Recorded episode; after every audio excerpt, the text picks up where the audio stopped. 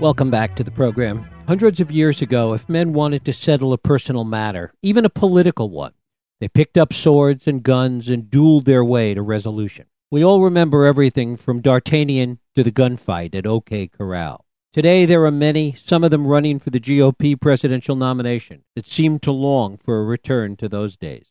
And while they're hardly condoned by respectable public standards, they still percolate within the hearts of men for whom testosterone laden violence is still deeply programmed into our DNA. My guest, Jonathan Gottschall, a mild mannered English professor, decided that, like Kurtz, he too wanted to journey into the heart of darkness to understand what makes men, our society, and our culture so prone to embracing certain kinds of violence. If the first rule of Fight Club is to not talk about Fight Club, then Jonathan Gottschall immediately breaks that rule in his new book, The Professor in the Cage. Jonathan Gottschall is a distinguished research fellow in the English department at Washington and Jefferson College. His previous books include The Storytelling Animal, and it is my pleasure to welcome Jonathan Gottschall back to this program to talk about The Professor in the Cage, why men fight, and why we like to watch.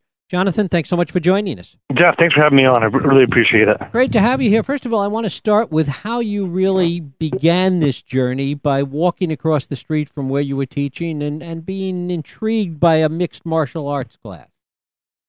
Yeah, well, you know, I was uh, pushing 40 at the time. I was an adjunct English instructor, and I was kind of reaching that point where I was kind of admitting to myself that I was never going to get on the tenure track, that my career really wasn't working out. I was sort of having this midlife crisis, really. And one day I'm at my office and I happen to look out the front window and this new business has moved in across the street. It's a cage fighting gym. And I can see the guys, you know, it's a it's a it's a snowball throw away and I can see the guys in the cage and they're dancing and they're hitting and they're tackling and they're rolling. And I was ambushed by this emotion that I did not expect at all and the emotion was envy. I envied those young guys because they looked so alive in their cage while I was felt like I was rotting away in my office cubicle. And I had this funny thought, and it was just a sort of joke that I was, you know, telling myself, wouldn't it be funny if I walked across the street and joined them? You know, me, I'm a, I'm 40 years old. I'm an English professor. I've never been in a fight. Uh, I'm not in good shape. And then this more sober thought occurred to me. It's like, well, you know, maybe that could be the start of something. Maybe there could be a book in that, sort of a nonfiction version of Fight Club, where I go across the street, I'd get in some fights, and I'd write a book about violence, and about the sort of allure of violent, violence and the ancient role of uh, aggression in human life. How much of it was motivated by or really got you to think about the metaphor of boxing and all that's been written about that in a similar vein and some of the stuff that Mailer wrote and people like Pete Hamill and George Plimpton, this idea of participatory involvement in these kind of violent exercises? You know, I wasn't thinking about that too much at all. When I went over there, I had sort of personal reasons for doing it. I kind of wanted to see if I was capable of doing a, a brave thing, a courageous thing. And I had sort of intellectual interests. I, w- I wanted to ask these really, really basic and mysterious questions. Why do men fight when we all say that violence is bad and we all say we dislike it? Why do we why do we fight? And why do we like to watch?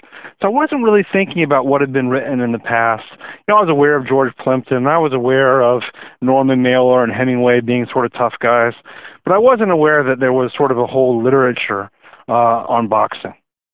And once you got into this, once you realized what was going on across the street, what, was there a moment that you thought maybe this isn't such a good idea? Oh my gosh, yeah, I constantly felt that way. Uh-huh. I felt that way the whole time. You know, I ended up liking it quite a bit. I liked the sparring, I liked the friendships and the camaraderie. I liked the test of it, the challenge of it, the way that it forced me to be at my best. And if you're not at your best, you get hurt. Um, on the other hand, you know, it, I knew it was dangerous. I knew I was taking punishment to my brain, uh, which I which I you know wasn't a big fan of, um, and so I constantly flirted with the idea of giving it up, the idea of saying, "Hey, this is kind of stupid. Let's just not do it. Write a different book." Um, but you know, I stuck it out because partly because you know I wanted to write the book, I was interested in the questions, and partly because I was too ashamed not to. if you find yourself in basically an honor culture, and if I was to walk away from the book and to not have my fight, I really would have lost face. I would have lost respect inside my gym. The other guys wouldn't have respected me as much, maybe my friends and acquaintances wouldn't have either. I would have been branded as a chicken. How much of understanding violence and what the appeal of violence is and, and why people enjoy watching it how much of it has to do with the ritual, and what role does the ritualization of violence play in making it more palatable? Well, I think that's, you know, that was one of the big surprises for me doing the book. Going into this, I expected to write a book about the rise of mixed martial arts in America, um, this really kind of insanely brutal spectacle. And I was going to use cage fighting as this metaphor for the darkness at the center of human nature, for something really ugly at the center of human nature. But doing my library research and meeting the guys and doing my sparring sort of changed all of my attitudes. It upended all my preconceptions. And I do think that what what you're seeing in the cage fight uh, in boxing is an extreme version of of a uh, it's an extreme sport, but it is a sport where the violence is ritualized, and it's part of this process whereby people have developed ways of channeling dangerous aggression down more safe and more productive pathways. What role does honor play in it? I mean, you talked about being embarrassed, for example, if you were to quit, if you were to give it up. What role does yeah. honor in general play in, in the in the ritual, in the exercise? I think honor is the whole game. Mm-hmm. What I'm talking about is honor violence. And so the guys who go to the MMA gym, uh, 99% of them are not going to be professional fighters. 99% of them, in fact, are not going to be even amateur competitive fighters. They're just going into the gym to train and spar. And the reason they're doing it is because these are young guys. They're at the age where physical aggression between men is most common, physical intimidation, and they want to be able to defend themselves. If someone tries to humiliate them, to provoke them, to bully them, they want to be able to stand up for themselves and not dishonor themselves. They're very much interested in uh, not being dishonored or disrespected, not being humiliated, not being proven to be a chicken. To what extent does the training play a role not only in the ritual, but the training and the mm-hmm. ability to do this impact whether or not one does it or not? Okay, yeah, I think you know. To me, that's one of those unresolved questions. Uh, if you ask uh, martial artists this question, the most standard response you'll get is something like this: Martial arts are great because they teach men how to fight, but they also teach men to be tough and to be courageous. And if they prove to themselves that they're tough and courageous within the gym, they won't need to prove it in the outside world. That's the theory. And I think there's something to that theory. However, these are young men. And if they go out into the world and they feel a lot more confident in their ability to defend themselves, I could see it going the other way too. Uh, because you know, if, uh, I could see them being more likely to fight because they have a sense of competence about their ability to defend themselves. What did you discover about what is it that that motivates men to fight? What what is it that's at the core of that? Well, when it comes to uh, combat sports like mixed martial arts, you know, again, I I went into this with all the stereotypes in my head. Mm-hmm. I figured these guys, you know, I'd watched I'd watched it for a long time, and I was always thinking to myself, what kind of savage maniac would want to do this? These guys must have a screw loose. I figured they must be bullies. I figured they must maybe were even sadists that liked uh, causing pain to other people. But I didn't find this at all. I found ordinary uh, young men for the most part, some women, but overwhelmingly uh, young men who do it not because they're sadists, not because they're dying to hurt people, not because they dream and fantasize about doing damage, but because you know they, they were driven into it largely for the same reasons I was. They wanted to know if they're tough. They want to know if they have courage. They want to know if they're if they're strong. They want to take this fundamental test. They want to have a little bit of a quest. And mixed martial arts gives it to them. So it's not about going into the cage in order to violently beat up the other guy. Really, what you're going into the cage to do is to try to defeat your own weakness, your own timidity and your own fear. How much does the individual perception of masculinity and our public perception of it play a role in this? I don't know. So, so masculinity, you know, if you look around the world, uh, masculinity doesn't vary very much from culture to culture. There's clearly a cultural component to it, but there seems to be a biology to it as well. All around the world, masculinity is associated. It's very simple with strength, with toughness, with courage uh, of body and uh, and of mind. So uh, you know, there's a cultural element to this, but I think the narrative that men behave in masculine ways just because they've been trained to behave in masculine ways, I don't think that narrative holds up very well. Just look at other animals. You know, look at you know the stallion is different from the mare, the cow is different from the bull, the female monkey or gorilla or chimpanzee differs from the male version. And they differ not just in their bodies, but in their behaviors. And really, why should it be completely different from us? And it's, and it's not completely different. So, not everything about gender or everything about masculinity or femininity is determined by biology. That's clearly not true. But there is a biological component to it. There's also the sense that the way we've grown up as a culture and the way we view violence and the way violence has become an end in itself with respect to even entertainment that, that really adds to the perception of this, both the individual perception and the public perception. So, yeah, you know, I thought about this a, a great deal, and I've been thinking about it for 15 or 20 years because I've been watching fights on TV. And the whole time I'm watching it, I'm thinking to myself, you know, I'm an educated, civilized, peace loving human being. Uh, and yet I'm still watching these guys beat each other bloody. You know, what's wrong with me? But then again, the question becomes, what's wrong with all of us? Because even those of us who wouldn't be caught dead cheering cage side or ringside, almost every single one of us, every person in your audience, still consumes a vast and rich diet of entertainment violence. Everything from gore spattered novels to violent TV and films and video games and even classic literature. If you read Shakespeare, if you read Tolstoy, if you read Homer, all that stuff is blood soaked. So there's this weird thing going on where almost all of us feel like we're good people, and therefore we despise violence. We hate it. It makes us sick. And we say this even as we consume this huge diet of entertainment violence. And so I think that, you know, we sort of need to face something. It's that there's a creature in us that likes violence, at least in certain circumstances, and maybe likes it more than we like just about anything else. Because violence is more than even sex, the great staple of our entertainment economies it also you, you bring up sex there is this sexual selection element you know in a very darwinian way that's also part of it. Yeah i mean this is uh this is pretty clear actually scientifically. So if you move around the world you'll notice all these differences between men and women and you'll see uh, physical differences and you'll see behavioral differences and you'll ask yourself quite naturally where do these things come from? And part of the answer is obviously culture but part of the answer is biology and we actually understand where it's coming from. It's coming from sexual selection. So it comes down to something very solid and very simple. It's that throughout the history of the species, and this is a genetic fact, this is not a theory. Throughout the history of the species, females have always had an easier time reproducing than males.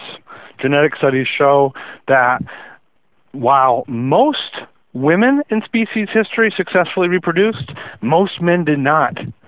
Now, how could that be possible? It's because some guys were always hogging up more than their fair share of the women, leaving other guys celibate. So, what this means, again, this is a genetic fact, it is not a theory. It means that the evolutionary contest for reproduction has always been significantly more fierce for men than for women. And men have been shaped by the ferocity of this contest. This is why men are bigger than women. This is why men are stronger than women. It's why men are faster than women. And it's also affected our behaviors and our psychologies. It's why men are more aggressive than women. It's why men everywhere in the world are much more prone to taking idiotic risks. And it's why men are vastly more likely to resort to physical forms of violence than women are. And to what extent did you have a sense of that? That that was some underlying, if unspoken, theme inside these MMA gyms and classes? Um, I don't know. That's a good question. I, I had a very strong sense of it. I mean, you go into an MMA gym and it's a pretty primal place, you know. It's not the jungle because there's rules and there's friendships and the violence is actually pretty comradely. You know, it's uh it's it's violence that happens in a spirit of mutual respect and admiration. But still it is uh it's kind of a, it's kind of a jungle, you know, it's kind of primal. And uh you're aware of certain things. So like there's you know, there's ways like animals, like if they don't want to fight each other, will make submission displays. You know, the little animal will say to the big animal, animal, "Hey, you know, I recognize that you're the alpha male. I don't, uh, I'm not going to mess with you, and that's why I am cowering in front of you." Uh, and the same sort of things will happen inside the gym. So, for instance, the first time I had to square off with this uh, heavyweight named Clark Young, um, I'm like, I don't want Clark to kill me he's going to kill me. He's a huge guy and he's really good. And so, and right before the bell, I walked up to him and I buried my head in his muscular cleavage, and I said to him, "Clark, come on, man, I got a family." And I was just telling to him, please don't kill me. I acknowledge uh, that you would win the fight uh, if we fought for real. And as, and since I did that, since I basically submitted at the start, you know, he didn't exactly take it easy on me, but he did let me live. How much physical damage is often done in these cage fights? There's no denying that cage fighting is really, really bad for you physically. Um, it's uh, it's hard on the body. I've described it as one-on-one tackle football with the addition of kicking and kneeing and punching. It's it's it's it's a it's a violent sport. It's bad for your body, and it's undoubtedly bad for your brain. Um, so there's no getting around that. And now the question is whether there's counterbalancing benefits. And the guys who do this do it not in ignorance of the risks, but largely because of the risks. They do it because they want to have this hard thing to do. They want to have, in William James's terms, the steeps of life. They want to have something, you know, an Everest to climb. They want to have a quest to go on. Aren't there other safer ways to do that that are equally challenging? Equally challenging, yes. But here's what they want. Here, here's the big difference. The big difference is fear. So you know, running a marathon is really hard. Running an mar- ultra marathon is maybe harder than being in a cage fight. Maybe more, maybe more challenging, but it's not scary in the same way. Uh, one of the things about cage fighting that's you know it's it's terrifying, and that goes not only for newbies, uh, English professors like me, but for the best fighters in the world. The best fighters in the world will cop to how frightening it is to fight. So fighting is one of the few things that allows you to face and confront and try to overcome what can only be described as primal fear, as being locked up in a cage, half naked with some trained killer, and the only way to get out of the cage is to fight your way out. How much of it, for those that are the trained killers and for people like you, how much of it is about defeating or winning the, the proverbial duel with the other person, and how much of it is about just proving to yourself that you can get through this? I think you know. So there's a, there's a distinction to be made. Most people know mixed martial arts only through the martial arts superheroes they see on TV, the professional athletes who are doing it for fame and fortune, and they very much uh, want and need to win in order to make a living. 99% of guys who do mixed martial arts are not pros or even aspiring pros. They do it without any hope of ever making a dime. For those guys in particular, sure they want to win. I even wanted to win. But the main thing is about just going through the ordeal. It's a way, especially kind of for young men, to give themselves a sort of brutal rite of passage into manhood, a way to figure out if they have you know, for lack of a better word, something, you know, whether they're real men, uh, whether they have courage, whether they have strength, whether they have stamina.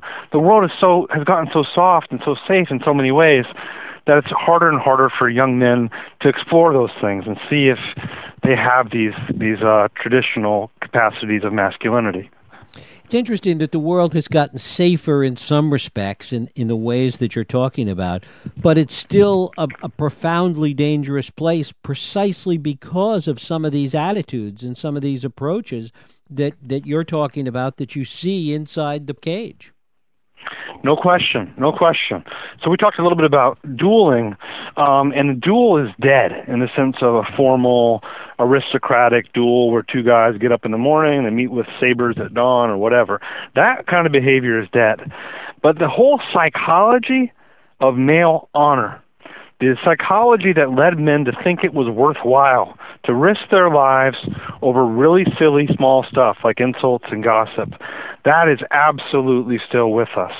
And so today, when men get in fights, and when men, even when they commit homicide, the most common reason for it is because they've had one of these little disputes over honor. Someone feels disrespected. Someone feels insulted.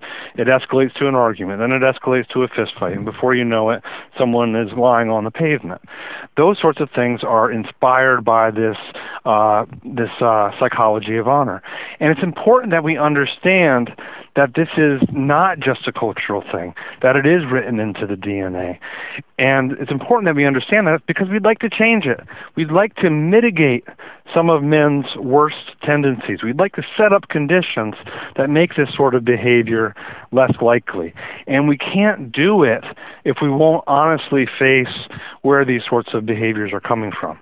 But does this kind of behavior and what goes on in these cage fighting situations, does that in fact have the opposite effect? Is it reinforcing the worst that is in men? Boy, you know, I, I, I would have thought so going in. I really would have. I tell you, going into this, I really had. I watched cage fighting on TV, but I never felt good about it. I never really approved of it. I thought I was sort of giving in to something dark and nasty inside myself. Um, but you know, after doing it for a long time, I just didn't see any evidence for this the the guys at my gym they're not violent guys. They're not getting in fights in the outside world. I don't think there's a message being sent that violence is the solution to all of your problems. What i think is really happening is in sports like this it's, it's, it's there's something wholesome about it. It's a way for people to find out if they're tough to get into a fight, but to do so in the safest way possible, in a way that challenges, I mean, channels aggression down safer modes of expression. Jonathan Gottschall, the book is The Professor in the Cage Why Men Fight and Why We Like to Watch. Jonathan, I thank you so much for spending time with us. Jeff, I had great fun. Thank you for talking with me. Thank you. We'll take a break. I'll be right back.